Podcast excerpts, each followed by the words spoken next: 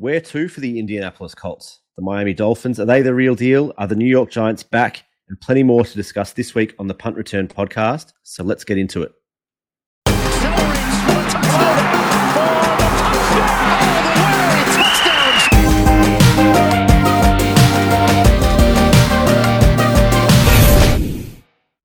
Welcome back to the Punt Return podcast for week three of the NFL season. I'm your host, Nick Splitter, as always, joined by Ryan Lepore. Leper, another week's in the books, and we're starting to get a bit more of an understanding about what's happening around the league.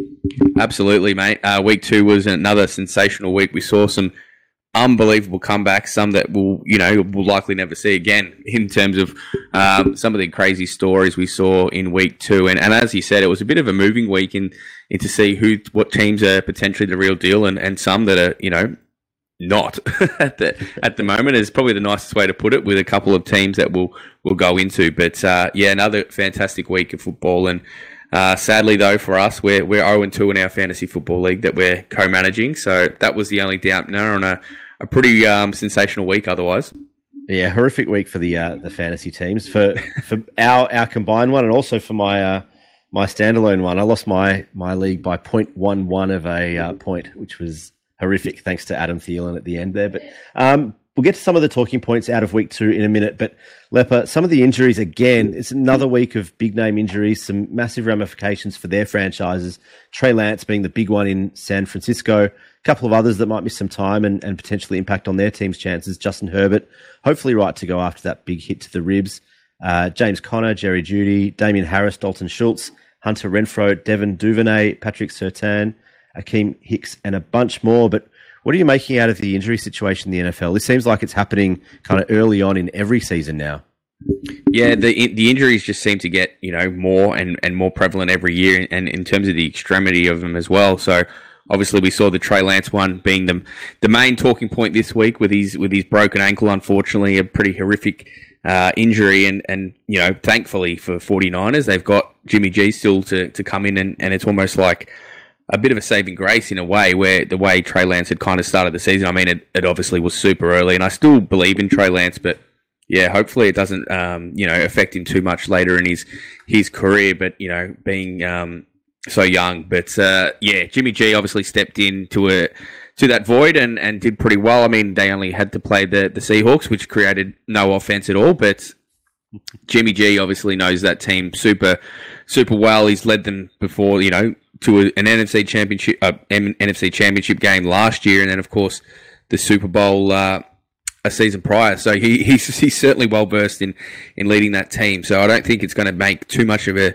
um, a dint on the 49ers. A couple of other ones you mentioned, though. The one that stands out for me is probably Damien Harris uh, at this stage from the Patriots, just because of his importance to that team and, and how heavily they do rely on that run game. So uh, he looks like he will miss some time, where a couple of the guys that you mentioned might be okay to suit up in week three. But either way, there's some big names again on that injury list, and um, I think uh, yeah, Damien Harris, like I said, is probably the probably the main one uh, that stands out for me. Is there anything in particular that, that you're worried about and, and, and concerned about going forward? Well, there's a few of those, a few of those listed with concussion symptoms, and, and whether they remain in protocol uh, over the course of the weekend is, is probably the big question. A few of those guys have become really important players for the, their teams. I mean, Hunter Renfrow is clearly really important. Uh, Dalton Schultz has become even more important now with uh, Dak Prescott missing for a period of time. Uh, we know what's happening in the offense in, in Denver, so Jerry Jeudy obviously missing any time would not be ideal for uh, for Russell Wilson. Uh, Devin Duvernay has been somewhat of a revelation for the Baltimore Ravens.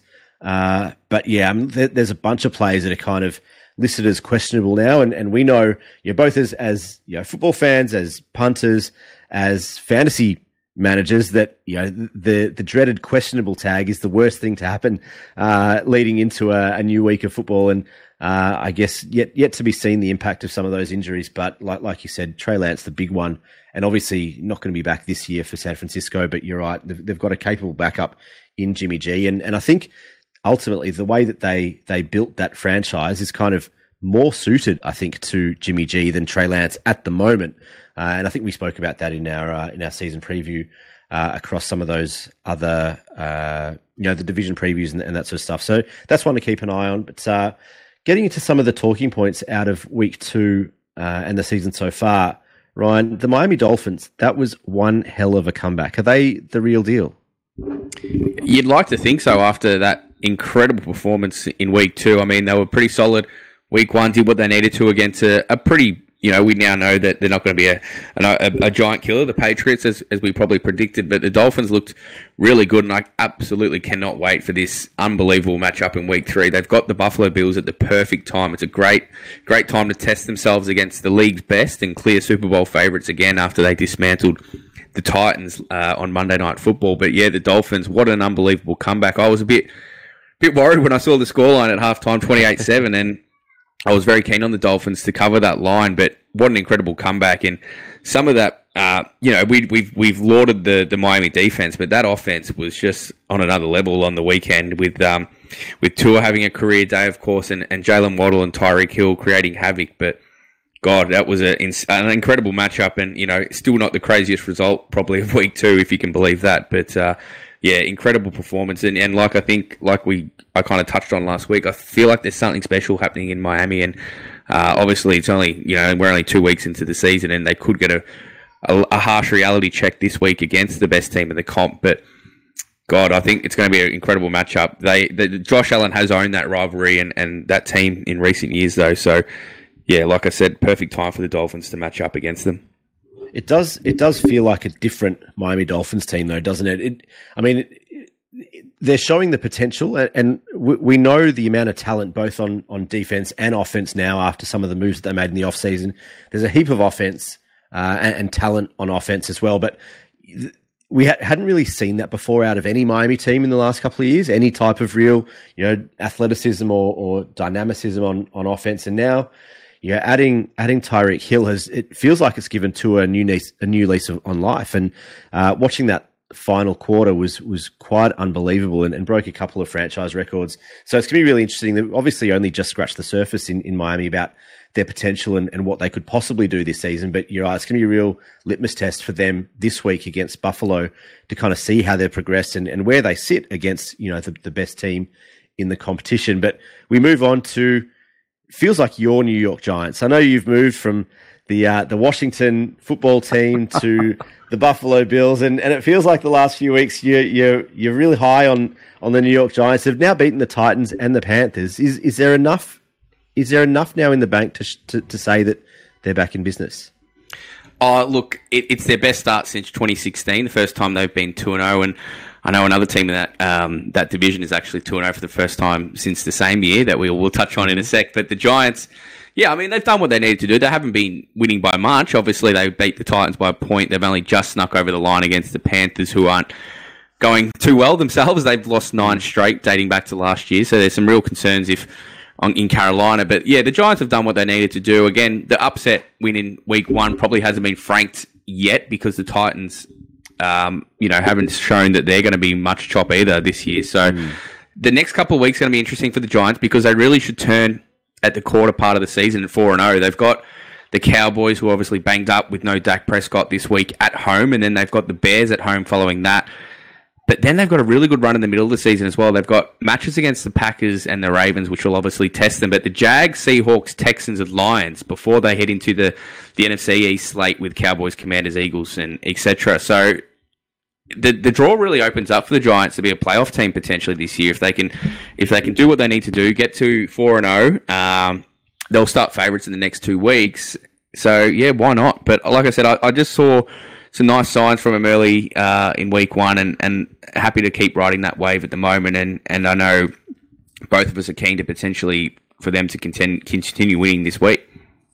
I would love for them to win this week, but for different reasons. And the, the only thing is that if they do win this week, it puts me in a really precarious position in our head to head on that Giants end of season line. But uh, I would love to see the Cowboys lose for obvious reasons. But we touched on it right at the top in the Colts. What is going on in Indianapolis? I'd love to answer that, and we might have to get our man Josh Y on to, to try and tell us what is going on down in, in, in Indy because yeah, it's been an absolute basket case the last few weeks. That that that performance on uh, on last Sunday was incredibly bad. And while we thought the Jags could be a sneaky chance, and, and the way the Jags performed, especially in Jacksonville against the Colts, that it could be a bit of a danger game for them, and, and especially with no Michael Pittman. But God, they were horrendous. They stunk it up. They they laid a duck egg and and couldn't stop the Jags on offense either. So yeah, huge concerns for the Colts uh, sitting at 0 2. The only saving grace is that they do play in a really poor division, and mm. the Jags lead that division with a 1 and 1 record at the moment. So it's not completely danger signs here for the Colts. They've got another tough matchup this week against the Chiefs. So staring down the barrel again of 0 3 start, but we know they're notoriously bad starters, especially in recent seasons, and they usually come home with a wet sail. So I wouldn't write off the Colts just yet. They still have a lot of talent in that uh, that franchise, but yeah, it's been a horrendous start. Probably, you know, they're very lucky to be 0-1 and 1 rather than that 0 and 2.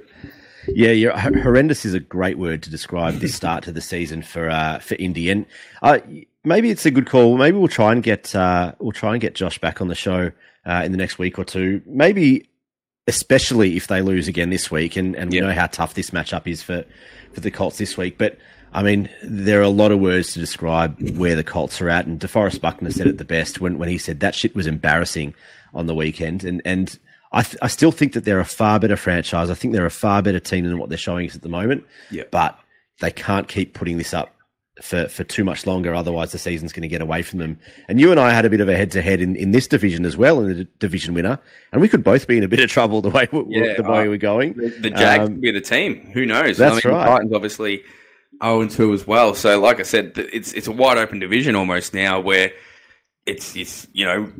Like we said, we didn't think. Well, I certainly didn't think there'd be two teams from the playoffs in this in this division. So, it's certainly looking that way at this stage. But uh, yeah, Josh might not answer our calls with um, the Colts going this badly, especially if Patrick Mahomes has his way with them this week. That's right. Well, we might talk a bit about the Jags a little bit later on. Uh, another team that p- potentially not performing uh, up to standard, and that's the Steelers' defense. They're just not the same team without TJ Watt. Uh, weren't able to uh, to put up a sack last week, and just look a completely different outfit without uh, without their man in the middle. Yeah, no sacks at all against, you know, not an amazing Patriots offensive line, and they only had one tackle for loss the entire game. So, yeah, they, they obviously face a, a pretty run heavy offense this week on Thursday Night Football. So, to see if they can stop the run there, because we know that's going to be the ground and pound game that the Browns are going to come at, uh, come with them at. So, uh, yeah, the Steelers, that was a disappointing result for them. They still managed, Mitch Trubisky obviously doesn't look uh, overly confident with that offense either. So, we could see uh, the rookie unleashed pretty soon, but uh, I think Trubisky will earn himself another couple of weeks to see what they can get out of that Steelers offense. But yeah, the defense, it's certainly a different kettle of fish without TJ Watt in that lineup, isn't it? It certainly isn't. I think you're right. I think Trubisky's got another couple of weeks in the bank before uh, before they head down that that route. But uh, really interesting times in, in Pittsburgh. So one to, to keep an eye on over the next few weeks because there could be some major changes coming in that franchise as well. Uh, the Bengals they are on all time season sack pace. They've allowed 13 sacks in two weeks, which is on pace for 110 and a half, which would break the single season record set by the 86 Philadelphia Eagles.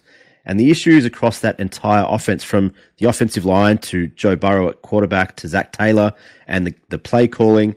And we've spoken about this a lot in the, the past few weeks, whether it's in, in, in week one or week two or in season previews. But that retool of the offensive line just hasn't worked as yet. Either Collins simply doesn't work next to Jonah Williams with, with what the Bengals are trying to do, or maybe he's just not 100% healthy yet. But they do need to put some help around him because they need to protect Joey Burrow. He's their franchise man. They need to protect him. Uh, they've got to keep him healthy for a start, but they've they've got to protect the ball. Uh, secondly, and and you know, whether that's using a tight end to, to block more around him and next to him, or in a worst case scenario, use someone else on those kind of drop back plays because the current setup just isn't working. And Joe Burrow, for all his talent, is not Lamar Jackson, is not Jalen Hurts. That that that situation just not, does not suit him, and it's really costing the Bengals at the moment.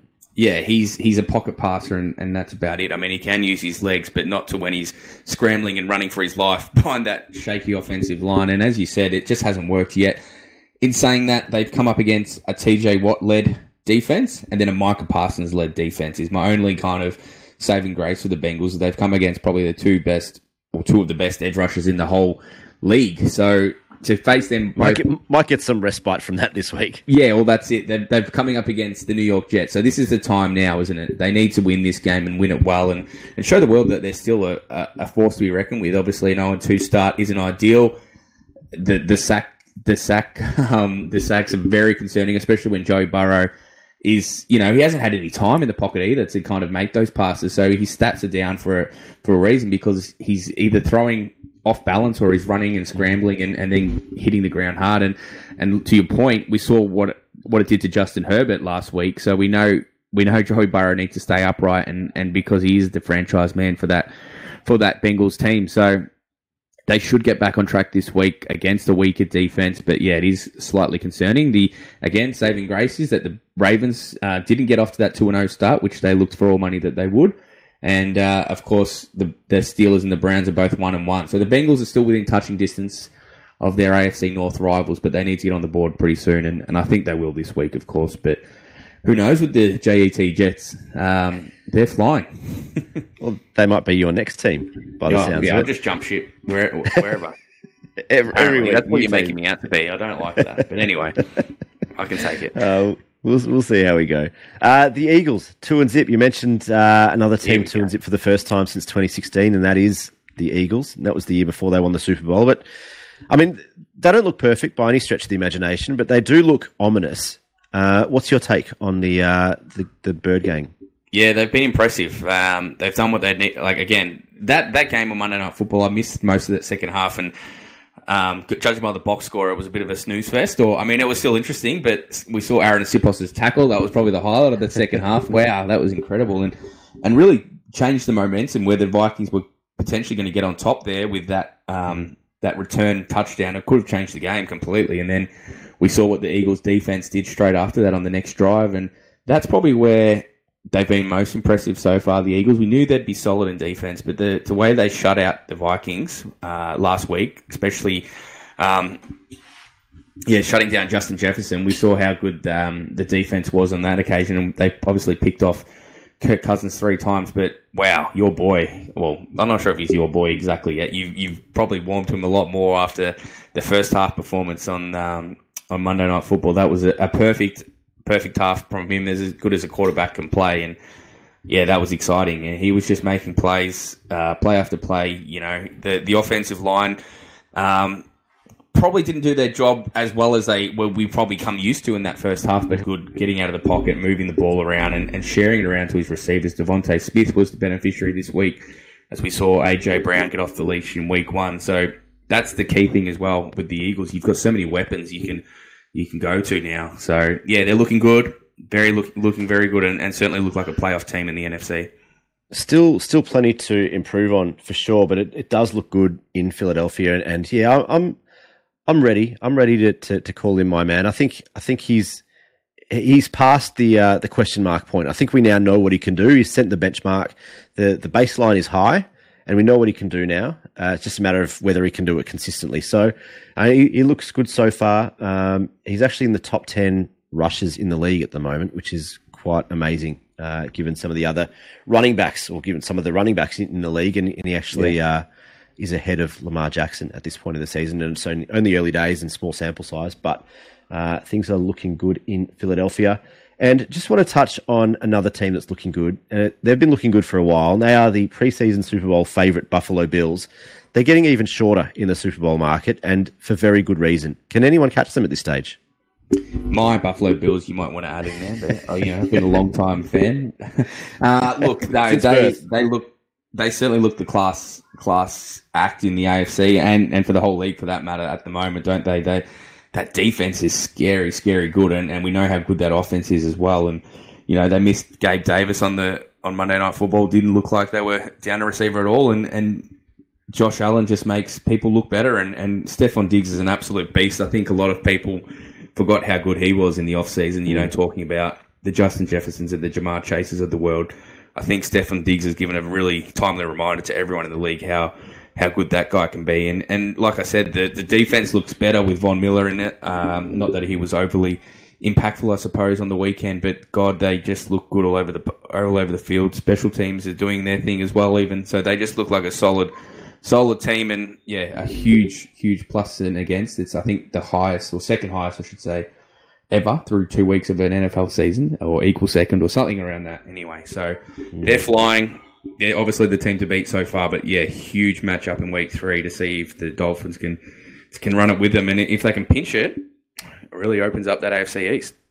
It, it really does. But no, th- those Bills, I mean, they're making really good football teams look decidedly average uh, and, and poor at times. I mean, we, we know that the Titans are not the Titans of 2020 or, or, or, whatever, but there's still there's still enough talent on both sides of the ball there, and, and they just dominated that Tennessee team. They did the same with uh, with the Rams in Week One, and we thought maybe it was just a Week One aberration for the Rams. But uh, look, this Bills team are just making making others look silly, and, and they they look scary to start the season, and it's going to be really interesting to see if if if they have a down a down night, uh, what that looks like, and and who you know, has the opportunity to, to, take advantage of that. And um, yeah, this this matchup this week against the Dolphins is uh, is is a really interesting one now. And we might take a look at how our season picks and predictions are tracking after week four. Once we get to twenty percent of the way through the season, because markets are starting to move already a little bit, but um, we might start moving towards week three. And it was a, a mixed week on the punt for us. There were some good ones, some bad ones. Uh, lock of the week was a, a, huge disappointment. I know we were expecting a lot out of Cincinnati, and we, have spoken about the Bengals a, a, little bit already, and that offensive line uh, is still a huge work in progress. Uh, I did I did find it funny. I said last week that they wouldn't allow Joey Burrow to be sacked seven times again, and, and they didn't. Uh, it was only six last week. Uh, that that offense, yeah, and we know how high octane, how uh, incredible that offense can be, stalled again and just left us on the wrong side of the total. Yeah, I mean, field goals hurt. They got uh, mm-hmm. three field goals alone in that third quarter, and, and it was a pretty slow start. But the Cowboys got off the board early, which which gave us a little bit of hope. And heading into that last, I still thought we were a shot. Uh, I thought you know the Bengals would spark into action, but uh, we eventually fell a touchdown short, which was disappointing. Um, it seemed like we were a long way off, but to only fall a touchdown short was even more disappointing. So, yeah, one on one, we go into week three, but we'll bounce back. Um, we had a few bets that I know you're going to run through now, but uh, yeah, very disappointing with the lock of the week last week. Very disappointing, but we did have some wins last week. We both won on Thursday night football. I was on the Chiefs mm-hmm. straight up, mate. You were on the Chargers and, and covering that line, and uh, that was a nice little middle for us. Yeah, it was actually, and uh, it looked like the Chargers might you know, run away. Well, not run away with it, but yeah, that pick six obviously turned the game. And God, that that dart over the, the middle where, where Justin Herbert was standing on one leg with busted ribs. Look, God, it was an incredible performance and it was an exciting game. But the Chiefs just showed again, I think, to everyone that they're still a, a very, very good team. Hundred uh, percent. There was a big one for me. Tampa Bay one to thirteen, uh, two fifty five, which was nice. You picked the Dolphins line. But uh, as, as you touched on, I must have been sweating that big time heading into yeah, that, that was final a, quarter. I think I got a bit lucky in the end, but uh, God, that was a yeah incredible comeback. And and then of course the G-men, very happy to go one up one up on you head to head in the year with the, that yeah. field goal win. Yeah, well, it might not be the uh, the last time that you get one up on me with the uh, with the Giants either. But uh, we go again into week three and we kick off Thursday night football.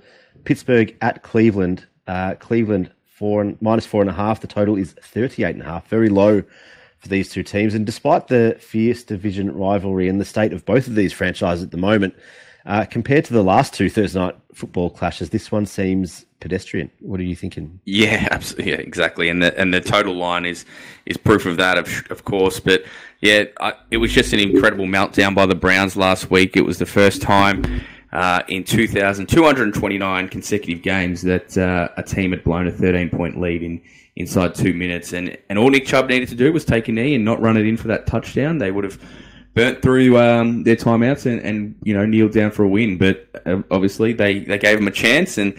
Um, yeah, they delivered the Jets. It was an incredible comeback victory. So inexplicably, the, the Browns are sitting at one and one. So it shapes as a crucial game. And yeah, you know, it would have been huge if the Browns could go two and zero, oh, especially with with Jacoby Brissett under center as well. So disappointing for the Browns. They should bounce back against a, a pretty poorish Steelers team that we saw last week, but who knows? It's an absolute massive stay out game in terms of a head to head or a line bet for me. But there's a couple of good player props and, and ones that you've gone. I know you're going to touch on. I, I liked both of those. Um, as as potential plays, and, and I've got kind of a another one going on with a few alternative lines with um, with some people like Chase Claypool, Pat Freiermuth to, to actually have a good game, and uh, the Browns on their end, it's going to be more around the Amari Cooper, of course, and, and the run game. But mm-hmm. yeah, no no exact player props other than that touchdown score as you're going to mention.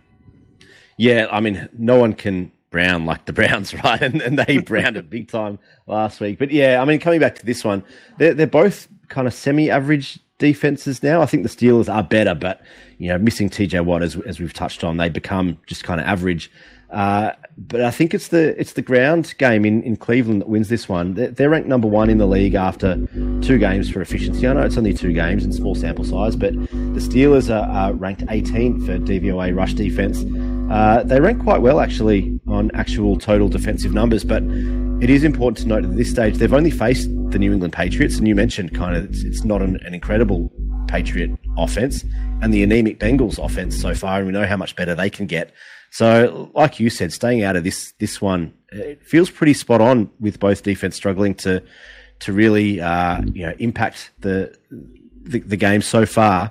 But I think that there's there's some options there. You've kind of touched on some of these ones that I've got noted down. Nick Chubb, two dollars is the uh, the obvious one for an anytime touchdown.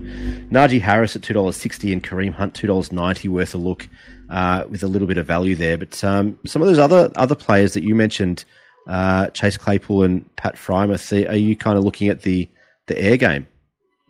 A little bit, yeah. I mean, I've only taken alternative lines in a in a in a same gamer at this stage, so only twenty five plus. So very low um, low odds, but just trying to build something up there to, to have an interest in tomorrow's game, which uh, yeah will keep me occupied uh, before I head into a grand final lunch, mate. So I'm very going to be a good day tomorrow. Should be a good game. It's it's uh, as we record this, it is Thursday kind of afternoon Melbourne time on the Australian East Coast for anyone listening in the States, and it is the AFL Grand Final weekend, so there's a bit to look forward to. Don't know if we'll have any uh, Grand Final multis at the end of the show, but uh, I haven't even looked into that just yet. But no. we'll move into the Monday slate, 3 a.m. Australian Eastern Time.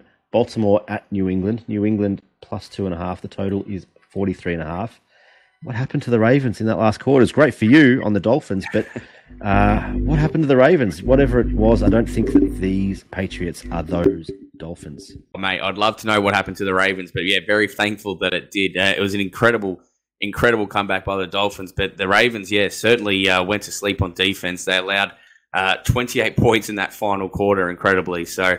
Uh, yeah, they the secondary looked all at sea against that Dolphins air raid, as as we've touched on. But yeah, the Ravens should bounce back against a, a pretty, you know, again, middle of the road Patriots team. They avoided their first 0 2 start since 2001 with that, that win against Pittsburgh. But Baltimore should go in as favourites, and, and they will. And we both kind of like them to cut the line in this one. It's, it is less than a field goal, surprisingly.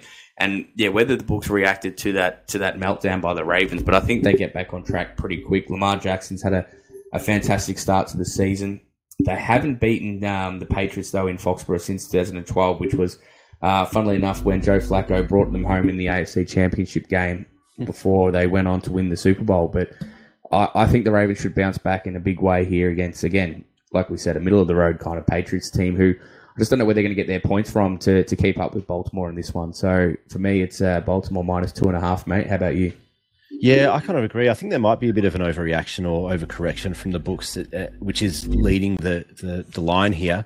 Um, I just don't think anything about this New England team scares Baltimore. And, you know, I think uh, another big Lamar Jackson game is on the cards. We, we, know that he broke Mike Vick's league record of 10 games with 100 plus rushing yards for a QB. Uh, as I mentioned before, currently sits 12th in the league in overall rushing yards.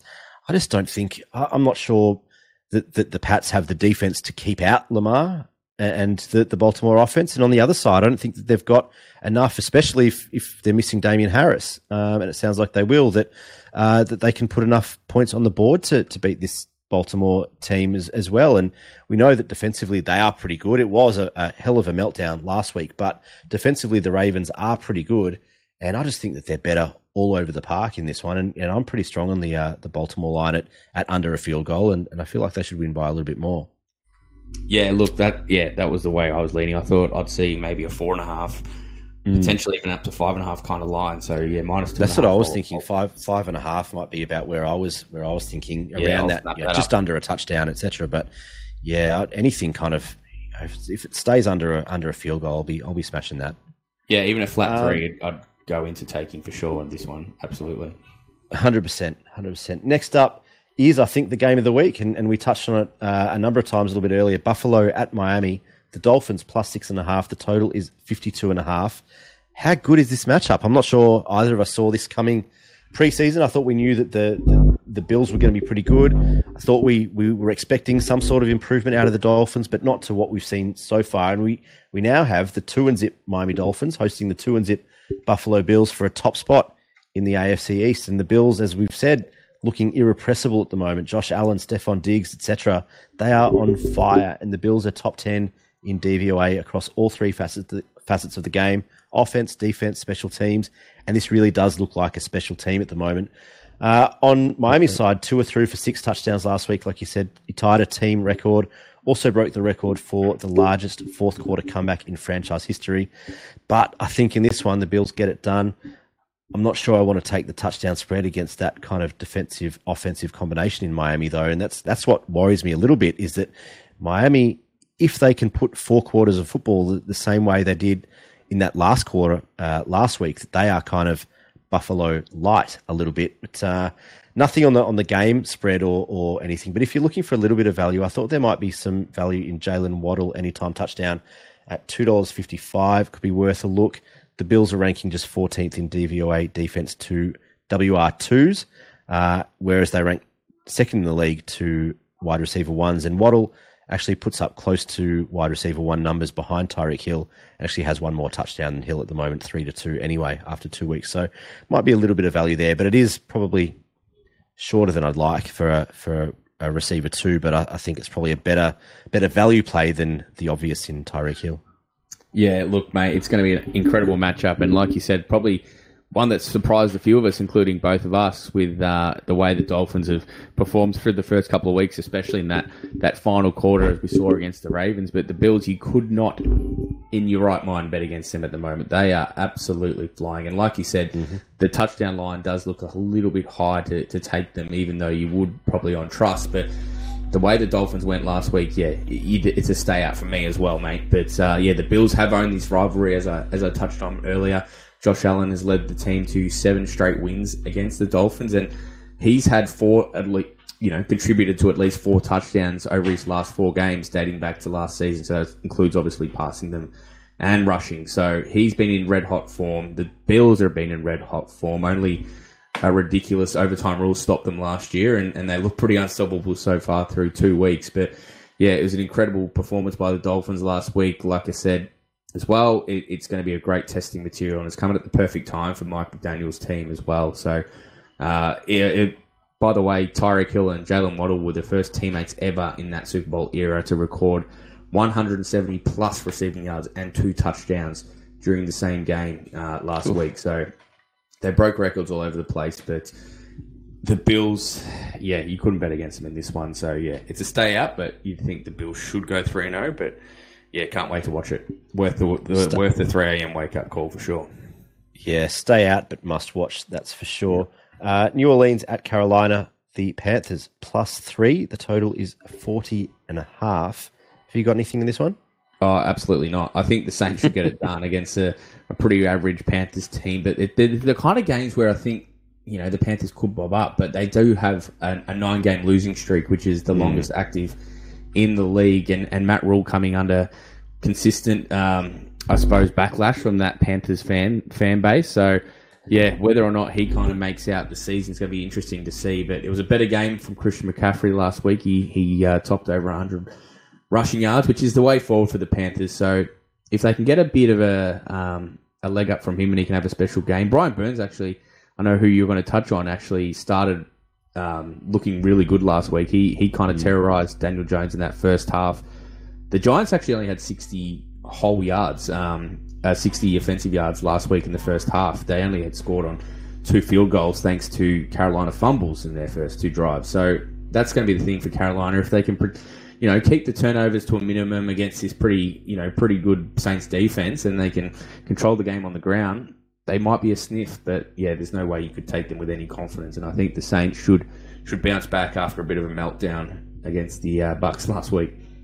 Yeah, I, I, agree. I think it's to be pretty close. I, I do like New Orleans here, and I don't think that there's much between these two teams, but I think where the difference lies is that red zone passing offense in New Orleans. Uh, according to Football Outsiders DVOA, it's it's pretty even matchup across the field, but that that red zone uh, pass offense in New Orleans ranked number six to the Panthers' uh, 16th ranked red zone pass defense, which will uh, allow the Saints to get over the top in, in this one. And um, I I've gone two and zip on these types of bets so far this year, and, and so I'm fairly confident on this one. And I know when I get confident that uh, it will uh, shit itself. So take take that as a warning. But New Orleans one to thirteen at two dollars fifty five, I think is is pretty decent value. I think it'll be close, but I think New Orleans are just better. Um, the other one that I do like, you mentioned Brian Burns. Uh, the market isn't out yet in uh, in the Australian books, but Brian Burns one or more sacks uh, the Saints allow the second most sacks in the league behind Cincinnati. Jameis Winston has been sacked 10 times, including two by Grady Jarrett against the Falcons and five across that front line uh, in the Bucs last week. It's, it's, a really good spot for Brian Burns and uh, James Rosewarne, friend of the show, if you're listening. G'day, mate, and uh, we might get you back on the show at some point too. But uh, New Orleans one to thirteen for me, and Brian Burns one sack. Any final thoughts on that one? No, I actually really like that. I think, um, like I said, Brian Burns was was kind of came alive last week, and yeah, against that offensive line for the Saints, that's a that's a really good play. It'd be interesting to see how that gets priced when it comes out. But yeah, don't mind the Saints one to thirteen either. Like you said, think it might stay close, but uh, the Saints should have the edge and the class factor in this one. I feel like Brian Burns gets overlooked a lot when you talk about the best defenders in, the league, and, and obviously you've got your your Aaron Donalds and your TJ Watts and Micah Parsons. And I, I feel like Brian Burns deserves to be, maybe he's not at the, you know, the absolute elite tier in, in that regard, but you know, he's certainly very close. Uh, and he's a very, very good player. And you know, I'd love him. I think every, every team would love a Brian Burns uh, on their defense. But we move into a really important game that's Kansas City at Indianapolis. The Colts plus five and a half.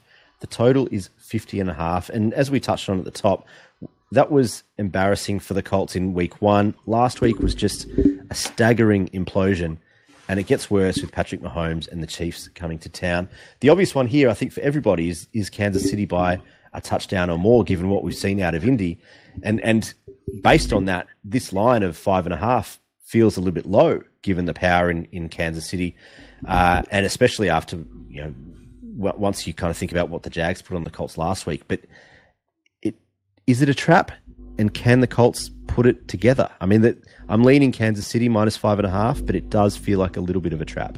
Yeah, I, I, my thoughts exactly, mate. I think you know it, it's it's right on the fine line of like if you smash that, like it looks so nice that you just want to smash it. But yeah, they, these things that you always have to double guess yourself and go, mm. yeah, what do the books know? So look, looking into it a bit more in these teams historically, they Patrick Mahomes, despite him throwing seven touchdowns and and zero interceptions through the first two weeks of the season. He's been far less effective against a Colts defense that uh, in their two matchups, he's only thrown one pass passing touchdown in those two games against the Colts. So whether or not the, the Colts have the secret sauce to, to kind of limit Patrick Mahomes in a way, um, that remains to be seen. It is, of course, in Indy as well, and they should get Michael Pittman back, which will make a, mm-hmm. a huge difference. And same with Shaquille Leonard as well for um, for the Colts. So they, if they get those two back, they can kind of have, yeah, just get something going with Jonathan Taylor and that offense, then they might cause Patrick Mahomes a little bit of trouble. But uh, you couldn't bet against the Chiefs in this one, so it's an absolute, well, yeah, to stay out, I think officially. But yeah, I, I'm I am still tempted by that minus five and a half, like you, mate. Very, very tempted, but I feel like I should stay out for my own sanity, and uh, I think just just to not be a degenerate, I feel like I should stay out. But it it is super tempting. Um, and we'll see how we'll see how we go over the weekend. Uh, Detroit at Minnesota. Minnesota minus five and a half. The total is fifty three and a half. How fun are the Lions to watch at the moment? Yeah, they're fantastic, aren't they? And and Amon St. Brown is putting up ridiculous numbers, and Incredible. you know now we're starting to finally get that recognition um, as in the NFL of as being a you know a superstar wide receiver. And Jared Goff has been you know pretty good early days. He he had a couple of moments against the Eagles, and um, we saw that, but he was really solid against the the Commanders last week. They they led 22 0 at the half, did what they needed to do. They got a little bit shaky, but to the Lions' credit, they fought it out and, and won it. And yeah, they've been really interesting and, and, like you said, a really fun team to watch, surprisingly. So yeah, I think they're on the right path. And I give them a sneaky hope in this one uh, against the Minnesota Vikings, who we know are still inconsistent. Uh, that was proven again on Monday Night Football, but they may have just run into a really good team. Who knows with Philadelphia? So yeah, really keen to watch this one. I think I think Detroit are sneaky. Um, what did you say that line was around? Yeah, minus five and a half. I think that's a decent start for the for the Lions. So yeah, if that went out to six and a half, seven, I'd be very keen to play the Lions. I think, but uh, at that one, I might stay out. But yeah, really interested to see how this one plays out. And if the Lions can win, who knows? Who knows? They could be a sneaky for the NFC North. So who would have thought that? Um, so yeah, the, that division is wide open. So this one, this one will be um, keen, uh, fun to watch, and, and hopefully we see a close game.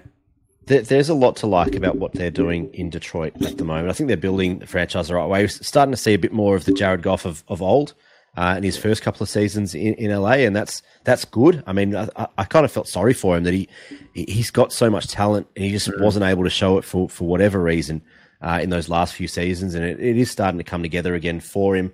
But you're right. I, I, I feel like they are a bit of a, a, smoky in this one. And if that line comes out to even a flat six, mm. I might take that. Uh, obviously, any more than that, and, and yeah, have a have a big play. But flat six would just about do it for me with uh, with Detroit.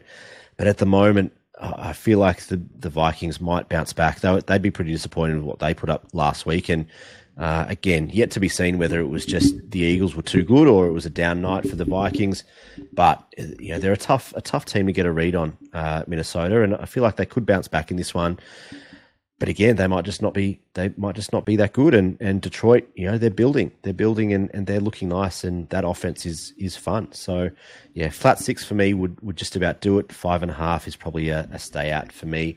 Uh, but we do look at Philadelphia at Washington. The Commanders plus six and a half. The total is forty-seven and a half. What have you got for us?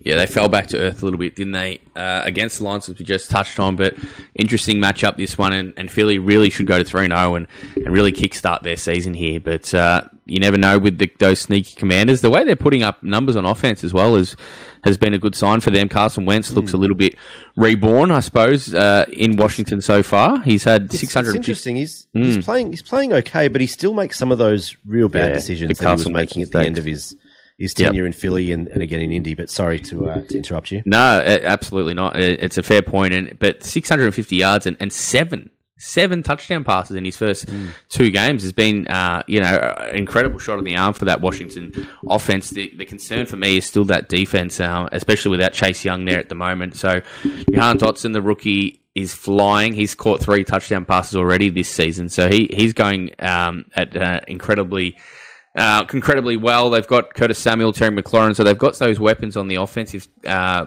that offensive um, side of the ball. But yeah, just struggling defensively a bit at the moment to keep teams in check, and and that's where I think uh, your boys will just have their way with them, especially if Jalen Hurts can perform like he did on Monday Night Football, where he threw for over 300 yards. He scrambled, uh, had you know another over 50 yard performance on the ground with two touchdowns. He's looking bloody good. And, and Darius Slay had an unreal game as, as we touched on earlier. So, yeah, I think the Eagles should get it done and go to 3 0, especially, um, you know, against a division rival. They, they always kind of prime themselves for these games. So let's hope that uh, your boys can beat my old boys. the um the the Darius Slay Terry McLaurin matchup should be really yeah, interesting. I think they're both really good players, and, and Slay I mean, big play Slay is in some good form to start the season, so that's uh, that's gonna be one to keep an eye on. But just quietly, and and uh, yeah, I said that we'll talk about some of our preseason predictions, but just quietly, Jalen Hurts is into thirteen dollars for MVP now. When we recorded a couple of weeks ago those season predictions, he was at twenty six dollars. So there's a bit of a market mover there already, but we'll touch on that. And no play as always uh, on the Eagles games for me. Was there uh, anything else from you on that one, mate? No, no, no play from me either in this one. But just take it easy on the Philly MVPs. We know how it turned out with um, in the other code with Joel Embiid. So let's not play. well, Bryce Bryce Harper won. Bryce Harper won the the uh, National League MVP for, in the in the baseball last season. So it can be done. But uh, the last time the Eagles had an MVP candidate, he blew his knee out towards the end of the season. But we won the Super Bowl, so you know you win some, you lose. Yeah, and funnily enough, he's on the opposite side of the. That's right of, of the field this That's time right. around. So yeah, that's a Narratives everywhere. To, to watch for. Narratives everywhere. Uh, Las Vegas at Tennessee. The Titans plus one and a half. The total is 45 and a half. And I'm not sure I can find anyone in the NFL universe uh, that is confident about anything located even remotely close to Tennessee at the moment. I'm not. Uh, I don't trust the Raiders at all either. So it's a big stay out for me. You? Oh, huge stay out. This could go either way, and with both teams sitting at zero and two, it's a it's a massive, massive game. It's a long way back to make the playoffs at zero and three. Like I said, uh, incredibly for the Raiders within the in that AFC West, you certainly don't want to be sitting zero and two uh, in that division. But uh, Oh, sorry, they won their first week, didn't they? What am I on about? They won. No, they lost. They did lose. No, yeah, they they're 0 They're- 2. they're the 0 2, Raiders. yeah. Yeah, they're low Yep. and two. So that's concerning, uh, especially the way they lost against the Cardinals from nowhere. Uh, and the Titans were just absolutely blown off the park against the Bills. So concerns everywhere. Couldn't be confident in tipping you a winner in this whatsoever. It's uh, yeah, a long way back from the 0 3 team, but uh, yeah, I don't know. I kind of have to lead to Tennessee at home, but especially what with what the the Raiders did last week and just capitulating in the only way the Raiders could. So I suppose yeah, the Raiders and Browns are in that their own little category for that kind of um, disaster. But I don't know about the the Titans either. It's really hard to be confident in either team at the moment. I did say Raiders would be a, a playoff team, and I also said the Titans would be a, a playoff team. So. 0 and 3 for one of them, which is concerning, but yeah, couldn't be confident either way. it's tough tough from 0 and 3 for, for either team. Uh, Cincinnati at the New York Jets. The Jets plus five and a half. The total is 45 and a half. And we, we've touched on the Bengals. There are some really con- real concerns in Cincinnati. They rank dead last in offensive DVOA at footballoutsiders.com. That would have been unfathomable a few weeks ago. Uh, as we've touched on, they're really struggling across that offensive line. And one way they can protect their franchise QB is they keep developing that uh, that run game. And um, you know, it's it's super important. They look they look so much stronger when they're consistently featuring Joe Mixon running the ball. Uh, This is the Jets though, and they rank dead last in defensive DVOA, uh, and they've just got three sacks to their name, which is you know we we spoke about it before. For a guy that's being sacked as often and as regularly as, as Joe Burrow, that would that would be a nice relief to only be sacked three times. Uh, the Jets have, have only they've only got three sacks for the, for the season so far in, in, across two games. So while Joe Flacco has the offense the offense moving uh, and moving the chains, putting some scores on the board, the Cincinnati defense is actually doing its job quite well, at least to a league average level. So in cases like this, I tend to go with a team that's simply more talented, and I do think that the Bengals are a lot more talented than this Jets team. I think that they will put it together sooner or later. It could be this week. This could be the week that Ja'Marr Chase goes big if the Jets defense can't get to Joey Burrow. So I'm leaning Cincinnati by a touchdown, uh, and that five and a half point line is uh, a little bit unders, I think, in, in relation to the the Bengals offense. Uh, and if, if it is that week for Ja'Marr Chase, then the 76 and a half uh, receiving yard line looks tasty. Yeah, I, I like that a lot. I think yeah, if he can get off the leash, uh, he'll be the man to get off the leash. I should say, if if, if Joey Burrow can stay upright, and if if they do only get sacked three times, as you mentioned, uh, if he if he only goes down three times, they'll win and win easy. The Bengals, and like you said, there's way too much talent on that on that roster not to not to win um, against the Jets. So yeah, minus five and a half does look tempting as well. But uh, I haven't made it an official play. But yeah, the Bengals should get on the board and um, and beat the the Jets this week. Hashtag beat the Jets. Uh, Monday, 6 a.m., Jacksonville at the LA Chargers. The Chargers minus seven. I think this is the biggest line of the week. The total is 47 and a half. And I guess the question is in this one is was that Jacksonville demolition of the Colts last week an aberration, mate? Or have they really improved that much? They've certainly improved. I don't think they've improved enough to, to be worrying the Chargers, or they, they shouldn't.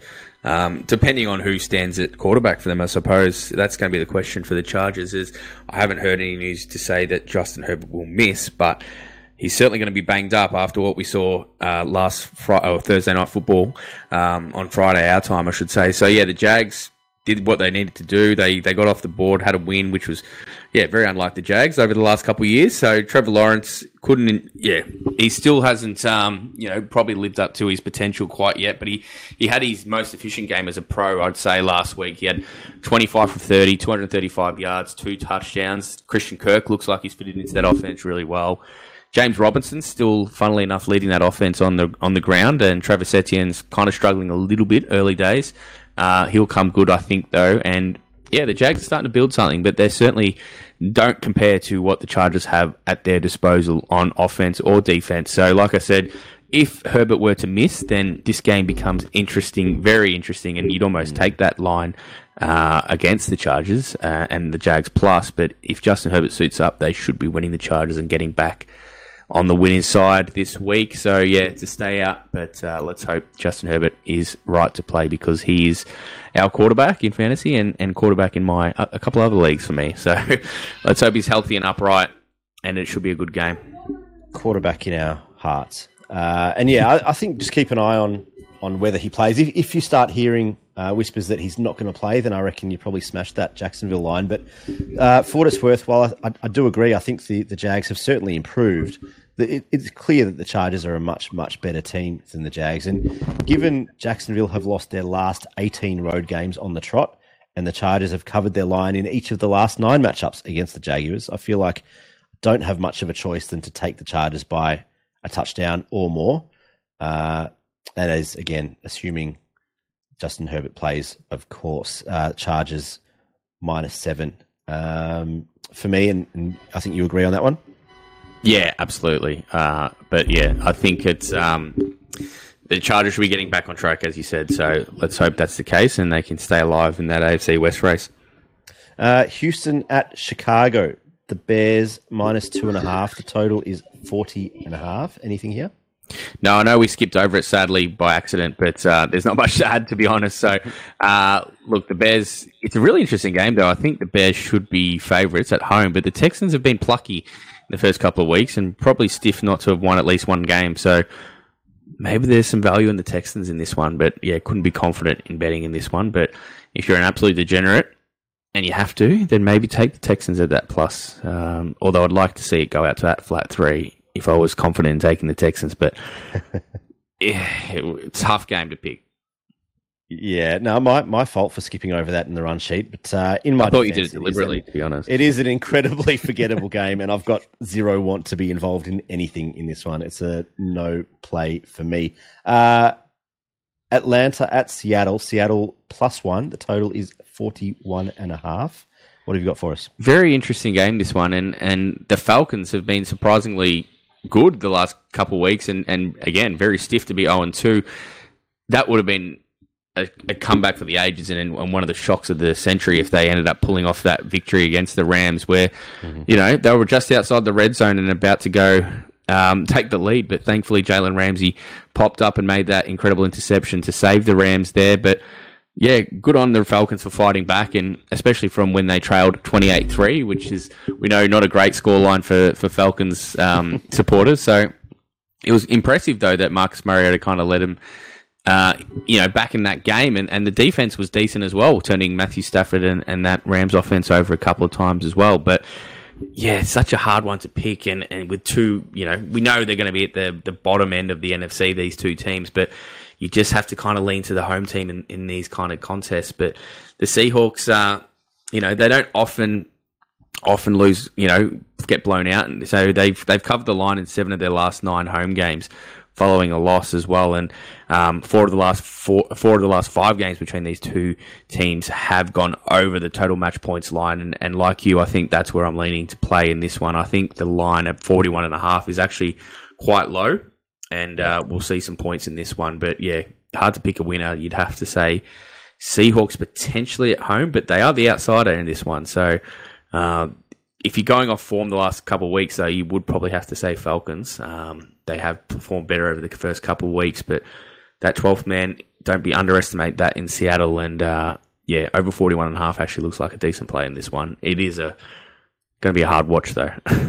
yeah, very very hard watch. I'm not sure it's a it's a watch at all, to be honest. But yeah, I, I agree. I think that that total line is is very short, given that the Falcons have put 27 on you know, some pretty decent defenses. You know, 27 on the Rams, 26 on the Saints.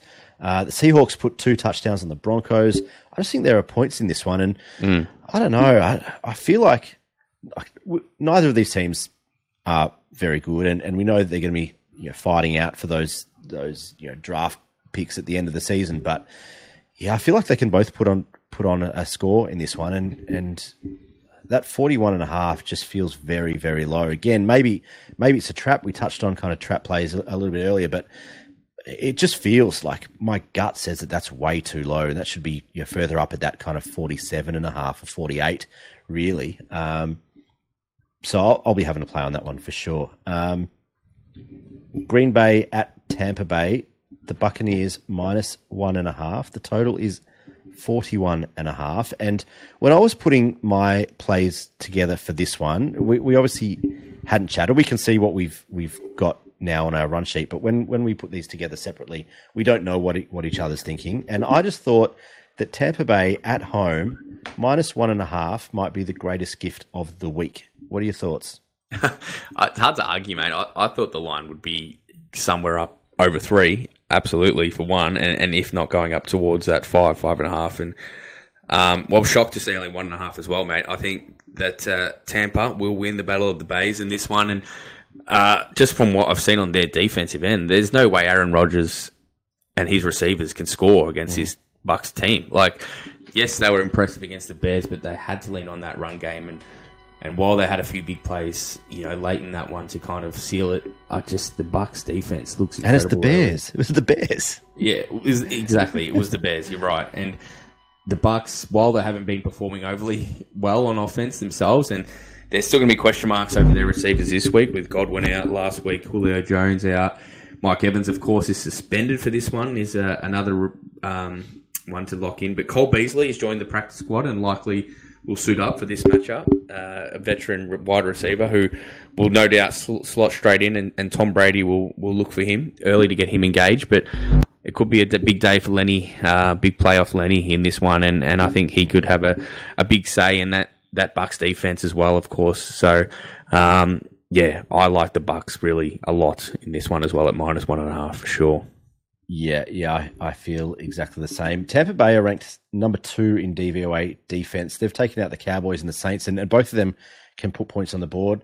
The Packers have the 30th ranked rush defense, and we know what Leonard Fournette, you've mentioned playoff Lenny, can do. He's had 127 yards against the Cowboys, another 65 against the Saints, uh, and that's a pretty decent defensive front as well. So keep an eye on on his um, touchdown prices. Uh, given he hasn't scored one yet, so he, he is due. Uh, the Packers ranked 23rd against the run in the red zone as well. But yeah, I'm big on the Bucs at that minus one and a half. Lenny Fournette over 70 and a half rush yards will probably make up part of that uh, same game multi for me as well, with a an anytime touchdown, uh, I reckon as well once that market opens. Um, but yeah, look, it's it's a really interesting one. I, I'm just wondering if there's something do you, do you reckon it's the Mike Evans effect, and that's that's kind of brought that line down? But they've got enough talent. They've got even their their reserve receivers are quality. Yeah, absolutely. Right. I mean, Russell Gage is still hasn't done much yet this season, but he he's got quality. They've got Perriman as well. There, there's enough Scotty, weapons Scotty there. Miller's still there. Scotty Miller's still there. They've still got um, you know, the the couple of big tight ends, Cameron Brate, Kyle Rudolph. Mm-hmm. Uh, they're way better, way better offensively than the Packers in terms of the receiving calls. Of course, they've got a, yeah. a pretty handy running back duo, the Packers, but um, on offense, despite Mike Evans being out, they've got more weapons than the Packers. And at home, the way that defense is playing, I think it's going to be a long night for Aaron Rodgers. Yeah, agreed. Uh, Los Angeles Rams at Arizona, the Cardinals plus three and a half. The total is 48 and a half. What have you got? Yeah, that seems like a low line as well, and I know you're keen on the Rams at that line, uh, as in like, yeah, I thought that would be a higher line. Um, for the Rams, the Cardinals did nothing, absolutely nothing. That first half last week looked deplorable. looked like it was certainly going the wrong way, and it was going to be an 0 2 start for the Cardinals after they got blown off the park in week one. But to Kyler Murray's credit, and that and that offensive, that whole offensive crew and Cliff Kingsbury, they got things going in the second half and stormed home to to beat the Raiders in overtime, and the Rams almost capitulated against. You know, we know the Falcons aren't going to be much chop, so hard to know what to make for this one. Again, the gut tells me that the Rams should be doing it and doing it well and covering that line even though they are away from home. The Cardinals have actually been better on the road than they have at home in recent seasons, especially last season. So I don't think that's a, a huge factor for the Rams. They'll probably enjoy getting on the road and, and getting away and, and hopefully, you know, for, for their sake, getting back on track and get that Super Bowl defense back on track. But yeah, I, I don't see the the Cardinals really, you know, troubling the Rams in this one. the Rams should get it done, and uh, they've they've certainly owned this rivalry in recent seasons as well, and, and I don't see that um, that changing. They've won ten of their last eleven against the Cardinals, so it's going to take something special for the Cardinals to get it done, and I just don't see it happening yet. So the Rams, for me, yeah, I want to make that a play as well. Actually, minus three and a half for the Rams looks, yeah, I'll jump on with you, mate. I think. there you go. Yeah, look, it's, it's an interesting one. That at the moment, at the moment, and we know that the Rams quite haven't shown you know, their best football yet. Neither have, have the Cardinals, but they sit side by side at 28th and 29th on the overall DVOA rankings, according to Football Outsiders. But the Rams rate far more attractively on uh, on the defensive side of the ball, which is troubling for the Cards, given the Rams have conceded 31 to the Bills, 27 to the Falcons already. So if the Cards are, are not rating well defensively, then know, they're in a bit of trouble. Um, but we do know that against the, the Falcons, one of those was a, a, blocked punt return for a touchdown, plus the extra point there, then a safety at the end. So maybe that takes 10 points off the Rams and what they've conceded in the last couple of weeks. We know that the Cards offense is better than the Falcons anyway, so that point really is is moot. But I guess what I'm trying to say, Paulie, is that there should be points in this one. Uh, and I, I, like the overs here. I think that both both teams are going to put points on the board uh, over 48 and a half. And if I had to lean one way, uh, then at this line, it's the Rams because of that red zone efficiency that, that they've got. Um, I'd, I'd, rather it was, yeah, I, I don't know. I'm, I'm, leaning that way. We'll see if uh, if I get a bit more confident over the course of the week, and you, you might be able to talk me into it. It's, well, there's a guy uh, called Cooper Kupp, um, play, plays for the Rams. Not sure if you've heard of him, but he's pretty damn good, and he'll he'll he score okay? plenty of points. Hey, is he okay? Yeah, he's pretty good. I, I don't know how long. What does he do? He's been in the league for. I think he's a, a running back, but he, he gets lots of points. nah, look, he he's a superstar, and, and and he's had an incredible start to the season off the back of what we saw was you know we thought might be a you know a generational kind of year uh, last year. So yeah, he's taken his game to another level, and there's no reason that uh, he won't be scoring again in this one. So play your Cooper Kupp lines, play your anytime touchdown score into him because there'll be points in this one.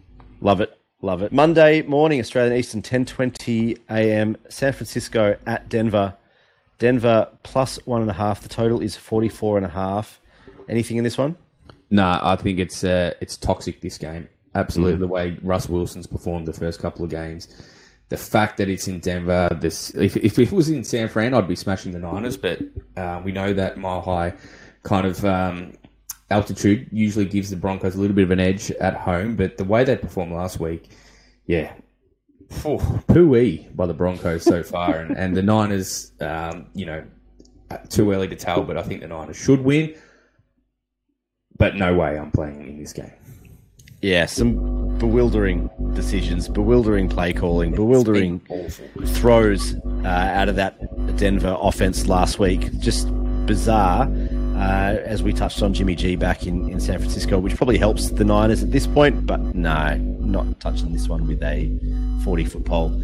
Um, Tuesday, 10:20 a.m. Australian Eastern Time, Dallas at New York Giants. The Giants minus one. The total is 39 and a half. Anything in this one? Yeah, I think that's a, like you said. We saw that talked about the Tampa Bay GIF. I, I don't think that's on the same level as it as that, but it, it seems like a nice play here against the Cooper Rush led Cowboys team. I know he's 2 0 in his career and he's he's looking okay. Micah Parsons is create, creating havoc on the defensive end, but yeah, the G men should be too good for the Cowboys, I think. And and the way they've started, they, they've certainly um, yeah, impressed me, and, and I think they can go on there, go on to three and zip. That'll be, yeah, a long way back for you, mate. You know, head to head. But you know, the Cowboys did their, did what they needed. To, they did really well last week. Um, you know, they got after Joe Burrow, but uh, this is a different kettle of fish. So with this offensive line for the Giants. So yeah, super interesting game. I'm actually keen to watch this one a lot, but uh, I'd have to stick with the Giants on this one and take the minus one. I had this closer to a field goal than a single point. So at minus one, I have to lean the Giants. I mean, given what they've shown in the first couple of weeks, where the Cowboys are at, uh, yeah, I'm going to have a play on, on the Giants line. But uh, yeah, real solid, real solid watch, and I just hope that they beat up on each other. um, that's the end of the week three slate. So I guess we should probably decide on a, a lock of the week. I think we have to go Bucs, don't we? I think that was the one that that um, really jumped off the page for both of us this week. So, um, yeah, let's take the Bucs minus one and a half. Brady v Rodgers. Tampa Bay minus one and a half is the lock of the week confirmed. We are one and one on the locks, so hopefully we get back into the uh, positive category uh, as we come together again next week. Any other, I guess, lines or plays that you like this one? Um, for this week, yeah, I, I, do like. There's a couple we do agree on. I like the Giants. I do. Um, to, to cover the line at minus one. I really like the Ravens minus two and a half, probably my two other stronger ones. And then, yeah, I think uh, you've talked me into the Rams uh, minus three and a half, and we, we both like the overs in the Seahawks Falcons. So, again, we're aligned on a lot, which is, yeah, either a good thing or a bad thing. We, we still haven't worked that out, but uh, so far it's been not too bad this season, but um, disappointing to be one and one in the locks. But I think we'll get back in front of the ledger after this week. Well, as always, uh, when it comes to your gambling, don't listen to anything we say unless we're winning, in which case, listen to everything that we say and we'll take all the credit.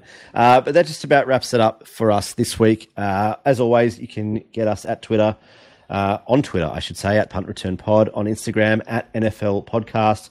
We're on Facebook and TikTok as well, although we haven't really done much on TikTok since uh, the season started. But um, someone tell us what we should do there because we have no clue. Um, other than that, we will talk to you guys soon. Go birds. Go Bills.